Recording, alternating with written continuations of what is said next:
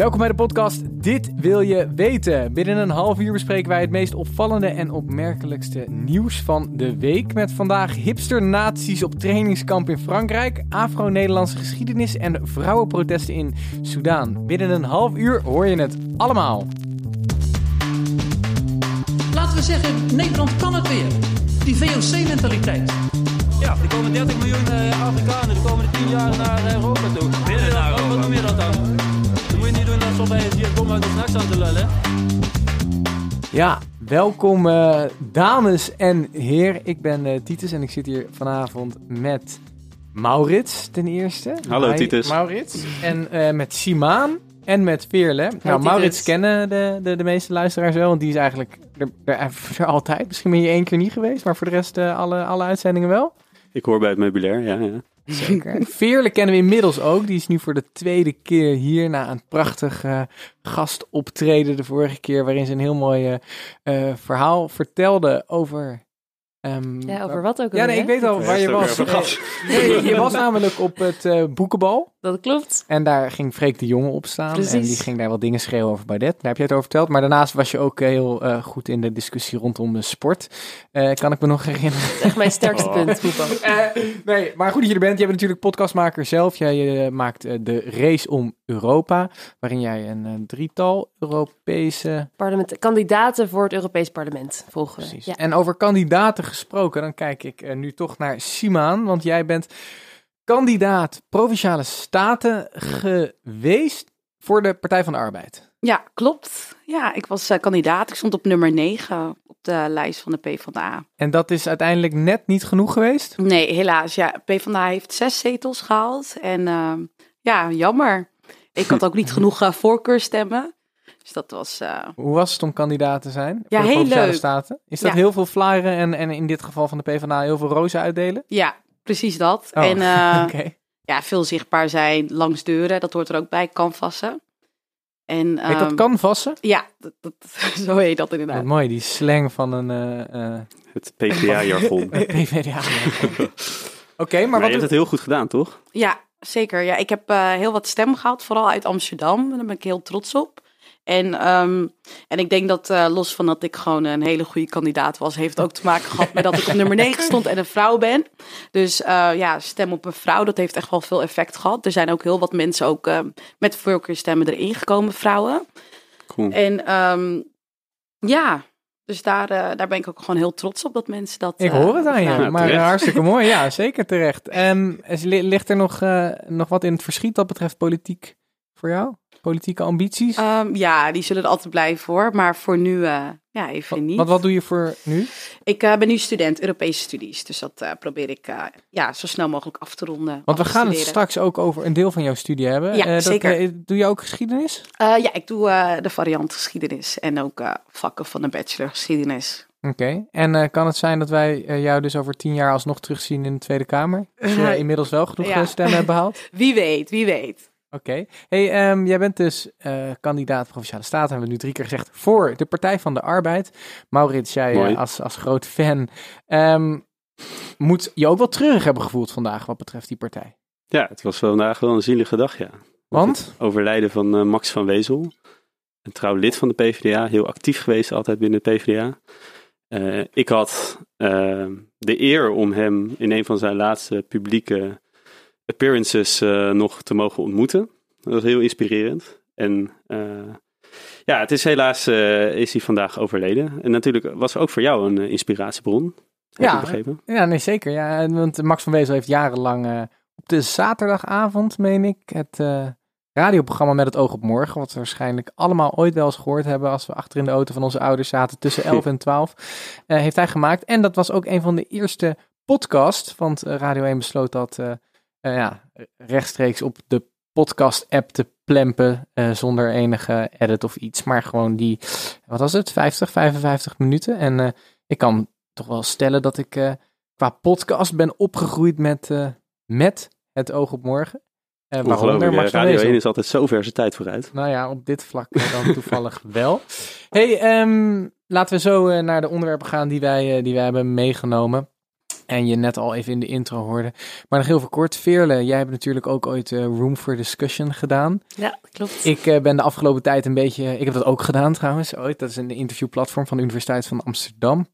En eh, eh, daar ben je vooral veel vragen aan het stellen. Ben jij eigenlijk de moderator, de interviewer? Zeg ik dat goed? Dat klopt, Titus. Ja, Precies, het zoals, ik, wel, eh, zoals ik dat nu ben. En eh, zoals de trouwe luisteraar al gemerkt hebben. die, die, ja, ik was er de afgelopen tijd niet altijd meer. En ik zal er de komende tijd ook steeds minder en minder zijn. Dat heeft eh, vooral Maurits kijkt nu heel verbaasd. Maar dat, ik weet dat je niet verbaasd bent. Nee hoor, we hebben je gewoon uitgeselecteerd. Heel simpel. ik, ben, ik ben uitgeselecteerd. Ik, eh, ik, maak, ik maak momenteel denk ik toch eh, misschien een iets te breed scala aan podcast om hier elke week bij te kunnen zijn. Maar gelukkig weten wij zeker dat de heldere stem van Veerle en de eh, capabiliteiten van haar eh, dit goed kunnen dragen. Ja, ik denk dat ik weer terug ga in mijn oude vragenstellersrol. En het debat of de discussie een beetje modereren. Wat ik Kijk heel eens leuk vind. Maar voordat dat zover is, ga je hier gewoon nog hele mooie verhalen zelf vertellen. En mag ik nog één keer de touwtjes in handen houden?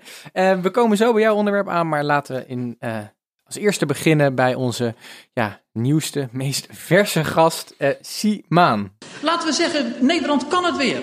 Die VOC-mentaliteit. Over grenzen heen kijken. Dynamiek. Toch? Simaan, waar gaan wij het over hebben? Ehm, ja, ik ga het hebben over het vak eh, Afro-Nederlandse geschiedenis. Ehm, ja, dat is een vak die ik aan de UvA heb gevolgd. Ehm, en ja, ik ben daar heel ja, blij geweest dat het, eh, dat het vak is eh, ontstaan. En eh, dat is door een docent geweest. Zou die, die dus, ehm, ja, elk jaar eh, mogen dus, ehm, ja, mensen dus, ehm, even kijken, een vak eh, creëren die helemaal nieuw is. En dat had hij dus gedaan. En dan had hij ook gewoon, eh, volgens mij had hij ook geld gewonnen. En, en toen is hij dat, in ieder geval het vak ontstaan. Want we hoorden net de oude premier Balkenende, die ja, het had over de VOC-mentaliteit. Als hij dit vak had gevolgd, had hij dan een beter inzicht gehad in wat wij als Nederlanders hebben gedaan in onze Gouden Eeuw? Ja, ik denk dat je zo'n opmerking niet zo snel had gemaakt. eh. Maar terwijl we wel eigenlijk allemaal op de middelbare school, en ik kijk ook even naar Veerle en Maurits, eh, allemaal de lessen hebben gehad rond de, de Nederlandse geschiedenis, waar ook de Gouden Eeuw onder viel, toch? Ja, maar de Toch? paragraaf over slavenarbeid was minimaal vergeleken bij de rest van de onderwerpen. Wat is dat het? Dat het vooral eh, inderdaad over het, het, het slavenverleden van de Nederlanders ging? Ja, ik heb ja, zelf gewoon heel erg dat, dat je toch het gevoel hebt dat er wat mist. Dat er, ja, we weten dat we er heel veel winst uit hebben behaald. Dat Nederland er heel rijk door is geworden. Maar wel op de rug van zwarte mensen. En, ehm, en ik denk dat dat verhaal vaak wel een beetje... Over de rug bedoel je, denk Eh, ik. Oh ja, over de rug. En ehm, ja, dat, dat, ja, dat bij dit vak vind ik het wel mooi dat alle pijnlijke dingen. Het was niet altijd leuk om alles eh, erover te lezen. Maar het is wel iets waarvan ik denk van het is wel belangrijk dat we dat allemaal wel daar bewust van zijn.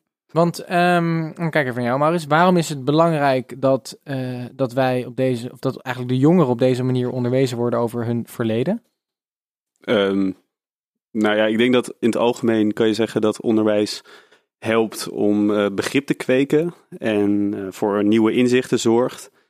Ehm, en dat we heel veel problemen vandaag de dag, heel veel maatschappelijke discussies hebben die hierover gaan, die hiermee te maken hebben. Die gaan over hoe we omgaan met ons verleden en over eh, ja, nieuwe mensen die hier aankomen, maar ook al mensen die er generaties al wonen en die een plek opeisen. Dus een discussie zoals de Zwarte Piet discussie, waar we het elk jaar weer over hebben. Volgens mij kan je die oplossen door te beginnen met, of oplossen, kan je in ieder geval gemakkelijker maken door te beginnen met daar beter over onderwijzen. Ja, want jij zegt dus het kan deels een oplossing zijn voor die maatschappelijke problemen, zeker rondom racisme en verdeling in de samenleving. Eh, wat, wat, wat zijn dan precies die problemen? Hebben we het dan echt puur, Simaan, over eh, Zwarte Pieten discussies? Nou, ik denk dat, ja, Zwarte Piet discussie is wel één daarvan. Maar ik denk dat, ehm, ja, kijk, de reden waarom bijvoorbeeld, kijk, iedereen weet wel wat de reden is waardoor hier allemaal Surinamers en Antillianen zijn. Ehm, en dat heeft met slavernij te maken. Maar als je bijvoorbeeld de PVV hoort over dat eh, de Antillen voor een euro verkocht moet worden. Ja, ik vraag me af of je dat, dat soort opmerkingen maakt als je echt precies weet wat de Antillen bijvoorbeeld heeft betekend voor Nederland. En ehm, ja, dus ik denk dat er toch wel een beetje een soort van denigrerend eh, op een manier eh, erover wordt gepraat. Ja. Ja. Ja, en Veerle, ehm, hoe, hoe, kunnen wij, hoe kunnen wij dit veranderen? Betekent dit dat dit soort eh, vakken, die eigenlijk nu pas net bes- bestaan, eh, laten we wel wezen, dit is nu net pas bedacht Ja. en, eh, en, en gegeven aan een heel klein percentage, aan eigenlijk een, überhaupt een klein percentage wat studeert, wat dan ook nog jouw studie doet en wat dan ook nog eens dat vak kiest. Eh Veerle, wat zie jij als, als, als oplossing? Moeten we dan eigenlijk op, basisonderwijs, middelbaar onderwijs, overal meer over ons slavenverleden gaan hebben? Nou, ik denk, want ik vraag me sowieso af, bij een keuzevak eh, zou het natuurlijk mooi zijn als het een hele heterogene groep was. Ik weet niet of wat het was. Ja, nee, dat, eh, dat was jammer genoeg dan weer niet. Dus eh, En dat is natuurlijk het, het voordeel en het nadeel, maar het is een Ja. keuzevak. Dus dan zou je misschien beter naar middelbaar onderwijs kunnen kijken, waarbij iedereen dat vak volgt en het daar integreren, denk ik. daar ben ik het ook helemaal mee eens. Ja, ik las ook een stukje over van, in het NRC van een onderzoeker die heeft onderzocht. Ja, hoeveel aandacht wordt er nou eigenlijk aan geschonken op middelbaar onderwijs in geschiedenisboeken?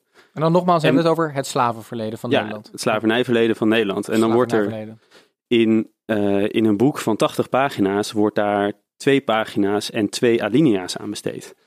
Terwijl dat gewoon een super groot deel is van ons verleden. En dat toont volgens mij aan dat, dat die verhouding helemaal scheef is. Dat er veel meer nadruk op moet komen. Ja, en afgezien van dat het dus een groot deel is van ons verleden, is het misschien ook wel juist een dusdanig belangrijk deel, omdat het ons kan helpen de spanningen in de huidige samenleving te Mhm. begrijpen. Ja. Het heeft natuurlijk wel gewoon effect op de samenleving gehad en nog steeds.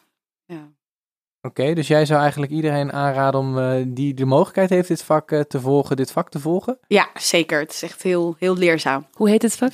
Afro-Nederlandse geschiedenis. Afro-Nederlandse geschiedenis, kijken wat, eh, wat dat eh, voor verbetering gaat brengen. En, En, voor eh, mensen die toevallig in Amsterdam wonen of eh, daar vaak komen, wat er ook nog een aanrader is, is om een, eh, je kan een soort, eh, ja, het klinkt heel erg denigerend en slecht, een slavernijtour doen door Amsterdam. Dat is een boottocht. En dan word je rondgeleid en dan word je dus laten zien, letterlijk, wat voortkomt uit ons slavernijverleden. uit onze VOC-mentaliteit. Ja, die heb ik Ja. gedaan, deels, die tocht. En Ja. dat is heel grappig, want dan vaar je dus langs alle gevels in Amsterdam. En dan zie je opeens figuren en Ja. poppen en beelden op die gevels die gewoon direct gelinkt zijn aan het slavernijverleden. Ja, dus aanrader om dat een keer te doen. Dat opent denk ik heel erg je ogen. Oké, nou ik vind eigenlijk eh, dat we ook wel trots mogen zijn dat we niet zijn verzand in een Zwarte Piet discussie de afgelopen vijf minuten. Niet jongens. Hey, eh, maar laten we voordat dat dan wel gaat gebeuren snel doorgaan naar het volgende onderwerp. Want eh, niet alleen Simaan heeft wat meegenomen, maar natuurlijk ook Veerle.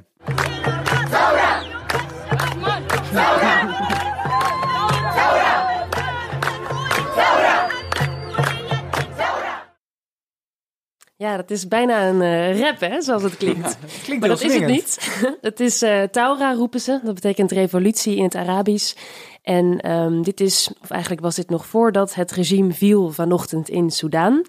En eh, degene die dit roept is de studente Ala Salah. Zij is 22 en zij staat op een witte auto te midden van de demonstraties in Khartoum. Sinds zaterdag eh, liederen te zingen en gedichten te prediken. En het, het volk toe te spreken, alle demonstranten daar. Ehm, Even kort, eh al-Bashir is daar, was daar 30 jaar aan de macht. En het land is in totale economische malaise, onderdrukking. En nu zijn, is het volk echt in opstand gekomen sinds zaterdag actieve protesten. Ehm, en het mooie eraan is dat eigenlijk twee derde van de demonstranten vrouw is. En dat is iets heel unieks, wat in Soudaan eh, nog nooit eerder heeft plaatsgevonden. En eh, dus het heeft mij heel erg geraakt dat zo'n meisje van 22 eigenlijk haar leven ongeveer geeft om daar op die witte auto te staan. Ehm, heel het, is echt, het is echt gevaarlijk om daar te staan, toch? Ja, er zijn meer- mensen omgekomen sinds zaterdag een aantal en heel veel gewonden en mensen opgepakt. En zij ja, staat veel, daar veel gewoon. scherpschutters van het, eh, het, het regeringsleger, volgens mij. Ehm, en en is, dat ook, is dit dan ook waarom het... eh, want we kunnen wel spreken van dat, dat deze filmpjes van deze vrouwen, waaronder eh, de vrouw waar jij het over hebt, viral zijn gegaan op het internet. En komt dat ook eh, door misschien wel de, de hele MeToo-discussie van de afgelopen tijd, maar ook puur omdat dit vrouwen zijn? Ja, het, mooie is denk ik dat ehm, die MeToo-discussie, eh, waar wij nog wel eens kritisch op zijn, dat die te ver doorslaat, maar die inspireert ook vrouwen daar. En die zien hoe dat gaat en die zien het op social media en die zien dat het zin heeft om eh, je uit te spreken als vrouw. En mede daarom zijn er nu zoveel Soedanese vrouwen op straat. En dat vond ik heel mooi om te zien dat het niet alleen een westerse beweging is, die MeToo, maar dat het ook de vrouwen in Soedan inspireert. Ja. we zijn, we zijn, Nee, we ja, zijn ik, vind, ik helemaal vind het cool. van. Ik wist, dat, ik, ik, ik, ik wist dat helemaal niet. Maar eh, ik, vind het, eh, ik vind dat wel echt heel vet. Omdat eh, ik vraag me dan af, waar zijn de mannen? Er zijn zeker ook mannen en die, eh, maar het gaat meer om een soort omwenteling en het, durven en het dus met gevaar voor eigen leven daar staan. Ja, eh, en Maar misschien ook, om, om, om, sorry dat ik je onderbreek, maar omdat die vrouwen nog meer te winnen hebben dan mannen. Want natuurlijk heerst er veel corruptie, heel veel werkloosheid. Je noemde net al economische malaise. Maar een ander deel is dat in die 30 jaar eh, die vrouw, vrouwenonderdrukking alleen maar is toegenomen. En dat daar dus, dus ook nog eh, ja, voor te strijden is op dit moment. Zeg ik Ja. dat goed? Nou ja, zo kan je ook zeker zien in het licht van een soort van wat hebben ze nog te verliezen. Een soort van zijn zo ver onderdrukt, ze zijn er klaar mee. En nu gaan ze gewoon kosten wat kost de straat op met gevaar voor eigen leven. En dat werkt, want vanochtend is het regime gevallen. ja. En het deed mij ook eh, meteen denken aan Iran, waar eh, de protesten ook heel erg ja, worden geleid, is een groot woord, maar waar vrouwen daar ook heel erg in het, eh, in het middelpunt van de aandacht staan, omdat zij in Iran dan de hoofddoek afdoen en daarmee gaan staan zwaaien als protest. Dus zo zie je dat ze op steeds meer plekken in de wereld, eh, misschien kijken nu wel heel positief, vrouwen daarin een, eh, een veel leidendere rol in eh, spelen dan eh, voorheen. Want Simaan, weet jij toevallig de cijfers van eh, de, de Nederlandse demonstraties? Hebben wij meer vrouwen die aan het eh, protesteren, demonstreren zijn? Of zijn dat toch eh, vooral mannen? Bij demonstraties in Nederland, ja, ik denk... Ja, ik hoop 50-50. We hopen Maar altijd ik- 50. Wij zitten in ieder geval 50-50 hier aan Ja. tafel. Hè? Dus, eh, wat dat betreft- maar dit is dan weer geen demonstratie. Hey, ehm, de toekomst van, eh van eh Soudaan, is die, is, die, is die wat rooskleuriger nu die dictator is eh gevallen? Nou, ik denk dat ze in Khartoum nu heel hard feest aan het vieren zijn nog. Maar eh, nou ja, het land heeft meerdere coups gekend al. Ehm, en dat is zeker niet altijd een voorbode van iets goeds. Er is nu een eh, defensieminister eh, die ik zag spreken en dan krijg je ook niet meteen een goed gevoel bij. Dus het is goed dat er een verandering eh, nu teweeg is gebracht, maar waar het heen gaat, dat kan je echt nog niet zeggen op dit moment. In ieder geval eh, eh, hoogstwaarschijnlijk minder vrouwenonderdrukking. Of kan je dat ook echt nog totaal niet zeggen? Laten ik, we denk, het ik denk hopen. niet dat je dat nu al kan zeggen, nee. Volgens, Kan. mij, volgens mij kan er weer net zo'n gek aan de macht komen als, eh, als die al-Bashir. Oké. dus Maar de dus- vraag of de leger... Het leger heeft nu de macht gepakt. Mhm. Die zeggen, we gaan over twee jaar vrije verkiezingen uitschrijven. Waarom pas over twee jaar? Waarom doen ze dat niet gewoon over twee dagen? Nou ja, dat heeft logistieke redenen. Maar ja, op zich is het niet heel onlogisch, denk ik. Je wil dat goed voorbereiden en er moet stabiliteit komen in het land. Eh, het land heeft al langere tijd te maken met protesten. Het is, het is heel instabiel, dus op zich snap ik dat wel. Maar twee jaar is ook wel weer zodanig lang dat je echt kan afvragen of het leger dat gaat doen. We hebben volgens mij wel eens eerder in de wereldgeschiedenis gezien dat legers dingen beloofden en niet helemaal nakwamen. Maar in ieder geval zijn we van El Bashir af. Ja. Precies. Toch wel weer We zijn van El Bashir af en twee derde van de vrouwen demonstreren, Protesteert. protesteert. Ja. Dus dat... eh, En misschien wordt hij wel uitgeleverd aan Den Haag, want er loopt een internationaal arrestatiebevel tegen hem. Dus oké. wordt hij ook gewoon berecht. Kan ook nog. Nou, Ja, dat zou dus helemaal mooi zijn. Dat zijn ja, positieve noten om eh, mee af te sluiten, denk ik toch. eh. Ehm, wij, wij gaan het daarbij laten. En wij gaan, eh, wij gaan door naar Maurits, die misschien dan wel wat, wat positief nieuws heeft meegenomen. Nee, nee, eigenlijk niet. Nee, ik sloeg afgelopen week het NRC open en ik schrok me eigenlijk eh, dood. Ehm, Nou, want je ik las, nog. Ja, oké. Ehm, nee, ik las, een- ik las een artikel eh, over een groepering die heet Identitair Verzet. En ehm, dat is een groep eh, witte jongeren, witte jonge mannen voornamelijk, eh, die zich hebben verenigd om Europa te beschermen tegen de omvolking. En dat, we alle, dat we over een paar jaar minderheid in eigen land zouden zijn. Ehm, Voor een paar jaar is wel heel snel. Nou ja, dat weet ik veel, over 12 jaar, 10 jaar, 20, weet ik, Oké, eh, ik weet niet precies. Ehm, en het artikel ging over dat zij tegenwoordig niet alleen af en toe een spandoek ophangen ergens, maar tegenwoordig ook trainingskampen volgen om zich in Frankrijk, om zich voor te bereiden op de grote rassenstrijd die er gaat plaatsvinden. En als je nou wil weten, joh, wat vinden deze groep mannen nou eigenlijk? Dan hebben deze twee jongens daar ongeveer een uitleg voor. De invasie. Zeg, invasie? Ja, er komen 30 miljoen eh, Afrikanen de komende 10 jaar naar Europa toe. Binnen naar Europa. Wat noem je dat dan? Dan moet je niet doen alsof wij hier dom uit ons nacht staan te lullen. Nee, dan moet je gewoon accepteren wat we zeggen. En dan... Nou ja, Je moet gewoon sta- accepteren wat ze zeggen. Ja, ze staan dus wel dom uit de nek te lullen. Maar laten we. Oké, ik ga niet die discussie voeren. Want dat is, dat is een, eh, een hele vervelende discussie, denk ik. Ehm, dit is gewoon. Ik, ik, ik vond dit echt een verontrustend bericht. En helemaal omdat ik afgelopen november tijdens het ITVA een filmfestival in Amsterdam een documentaire zag over een paramilitaire groepering in Slowakije. En het zijn dus gewoon ook witte jonge mannen die zich hebben verenigd in een groep. En die zijn echt wekelijks met elkaar aan het trainen op ja, een soort, soort enorme strijd. De verdediging van Europa met, met wapens. Die, die marcheren door de straten in sommige dorpen. En groeiend in Slowakije. En als ik dit dan hoor, dan denk ik van ja, hoe ver is Nederland hier nog eigenlijk vandaan? Als, oké, nu gaan ze in Frankrijk trainen. Wie weet doen ze dat gewoon de volgende week in Nederland. Even serieus, waarom, waarom gaan ze in Frankrijk op trainingskamp? Waarom gaan ze niet gewoon naar de Veluwe? Nou ja, dit, goede vraag. Veluwe is ook een mooie plek. Um, maar de identitair verzet is, kan je eigenlijk zien als een soort onderdeel van een pan-Europese beweging van allerlei groeperingen die hetzelfde gedachtegoed aanhangen. En dat is begonnen in 2002 in Frankrijk. En daar zijn ze ook veruit het grootst. Dus die zijn begonnen met die trainingskampen waar dus vanuit heel Europa oh. mensen naartoe komen. Oké. Hey uh, Simaan, dit is, dit is misschien wel een van die problemen waar wij het net over hadden. Die moeten worden opgelost uh, door beter begrip van ons, uh, van onze eigen verleden, of niet? Ja, ja als uh, het vak hadden gevolgd was dit niet gebeurd natuurlijk. nou, dat wil ik niet zeggen. Maar hoe nee. vind jij dit? Ja, heel eng. Ja, dat maakt me wel... Ja, heel, ik vind het gewoon heel zorgelijk. Het lijkt, het lijkt ook niet op te houden, toch? Met allemaal dit soort rare berichten en, en, en groeperingen die op, oppoppen. Is dit tekenend voor de huidige staat van de Nederlandse samenleving of ben ik dan heel negatief?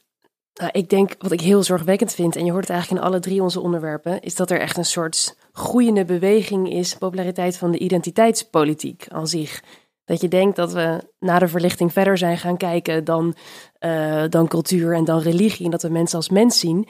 En eigenlijk zijn we nu weer een soort van terug bij af. En gaan we daar weer helemaal in zitten. En dat vind ik heel zorgelijk. En daarbij denk ik ook dat de overheid een grote rol kan spelen in dat overbruggen of verzachten van die discussie op dit moment. Via het onderwijs nou, bijvoorbeeld? Nee, ja, dat, maar ook politici. Hoe die zich uitlaten over de islam, over extreemrechts. Dat die daar ook een rol in hebben om daar gewoon wat meer verbindend te spreken in plaats van polariserend, zou ik zeggen. Ja. En, uh, sorry. Simon. Ja, wat ik dan ook zo eng vind, is dat die jongeren dus vooral, zeg maar, die uh, dat doen. Dat, uh, ja, ik, heb, ik kende dit ook helemaal niet, maar die worden dus Het zijn zelf geen oude, boze, witte mannen, bedoel je? Het zijn, nee. ja. het zijn echt jongeren. Ja, Ze worden ook, een beetje, het is een beetje een ironische term, hipster-nazi's genoemd. Omdat het gewoon mensen zijn die er ook gewoon ja, uitzien als wij.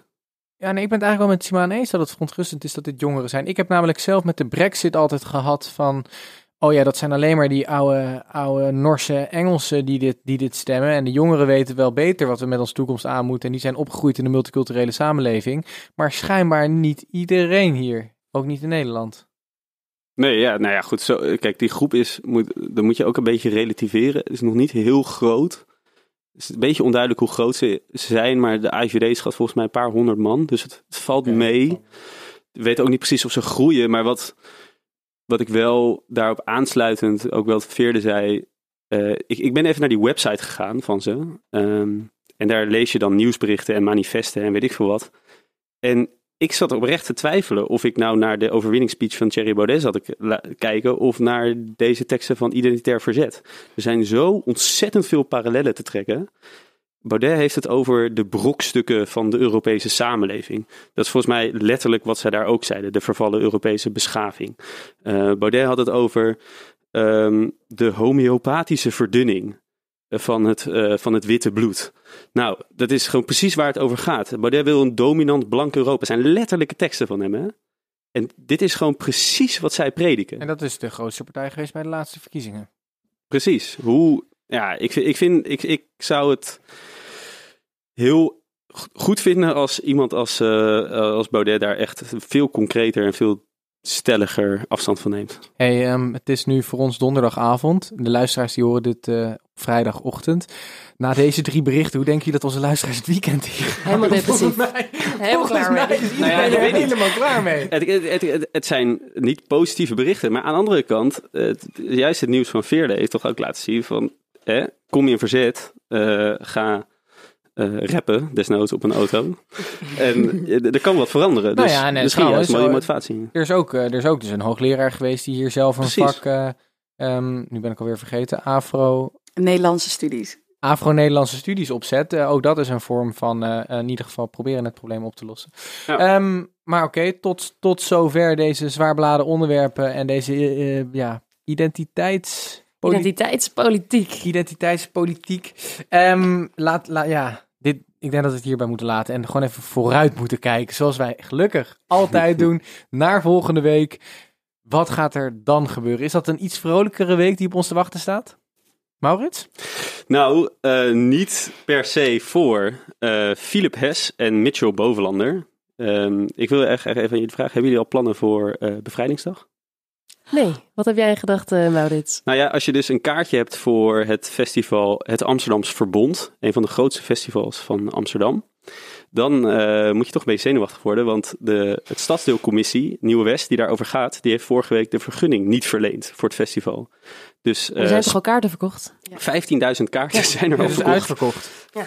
Ja, uitverkocht. Ze hebben uh, alle acts al ingehuurd. Zeg maar, alles is ook al betaald. Um, maar het uh, maar dreigt dus niet door te gaan. Mensen zijn vooral boos over de redenen waarom. Want ze vinden het nu opeens niet passen in de... In ja, de... het is heel raar. Want dit, dit festival is daarvoor volgens mij voor de tweede keer... Vorig jaar was eigenlijk precies hetzelfde situatie. En toen is er wel een vergunning verleend. En nu zegt het stadsdeelcommissie... Nee, het mag niet, want uh, dit is een muziekfestival waar voornamelijk dance wordt gedraaid. En dance, dat, dat mag dan niet of zo. Die ja, mag dat niet past voornamelijk niet daar in de, ja, nou, in de omgeving. Ja. Heel goed nieuws wel. Maar je kan, Maurits. je, kan wel, je kan wel een petitie tekenen volgens mij online. Dat zag ik eh, voorbij komen. Ehm ander, ander nieuws nog volgende week?